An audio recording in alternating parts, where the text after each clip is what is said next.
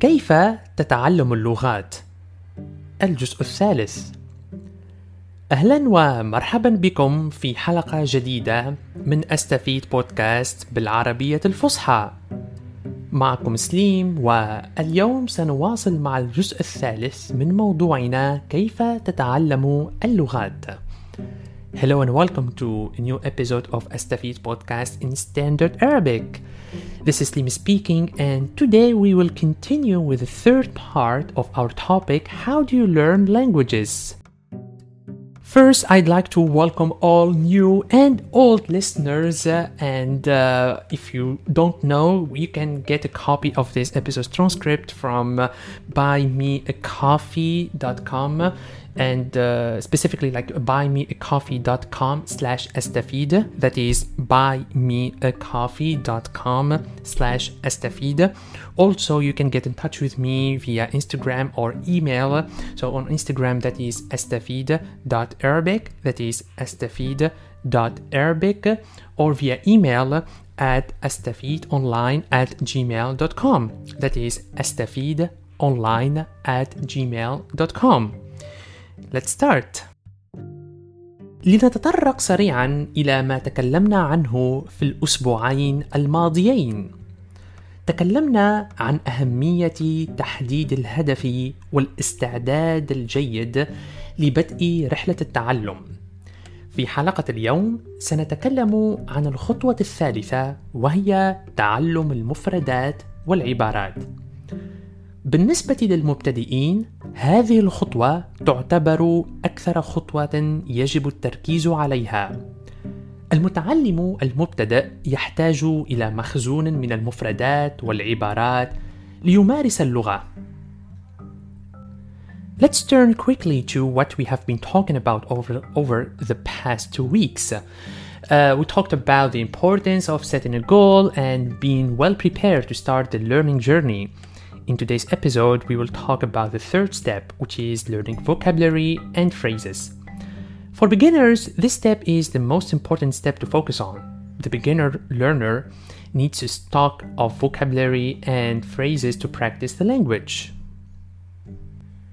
أعلم أنه من الصعب أحيانا أن نحفظ ونتذكر بعض الكلمات الجديدة خاصة إذا كنت تتعلم لغة مختلفة تماما عن لغتك الأم.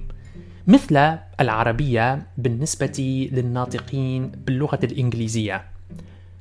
I know that it is difficult for us to keep and remember some of the uh, new words, especially if you are learning a completely different language than your native language, like Arabic for native English speakers. سأقدم للمبتدئين بعض النصائح التي تساعدك على حفظ وتذكر المفردات. أولاً تأكد من حفظ كلمات أنت تحتاج إليها في حياتك اليومية. مثلاً: تعلم أسماء الكواكب ليس مهماً مقارنة بتعلم كلمات مثل كتاب وبيت. ابحث عن الكلمات الأساسية والمهمة في حياتك اليومية وحاول ممارستها بشكل يومي.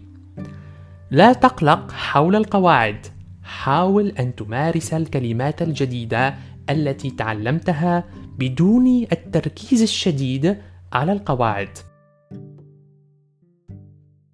For beginners, I will give some tips to help you memorize and remember vocabulary.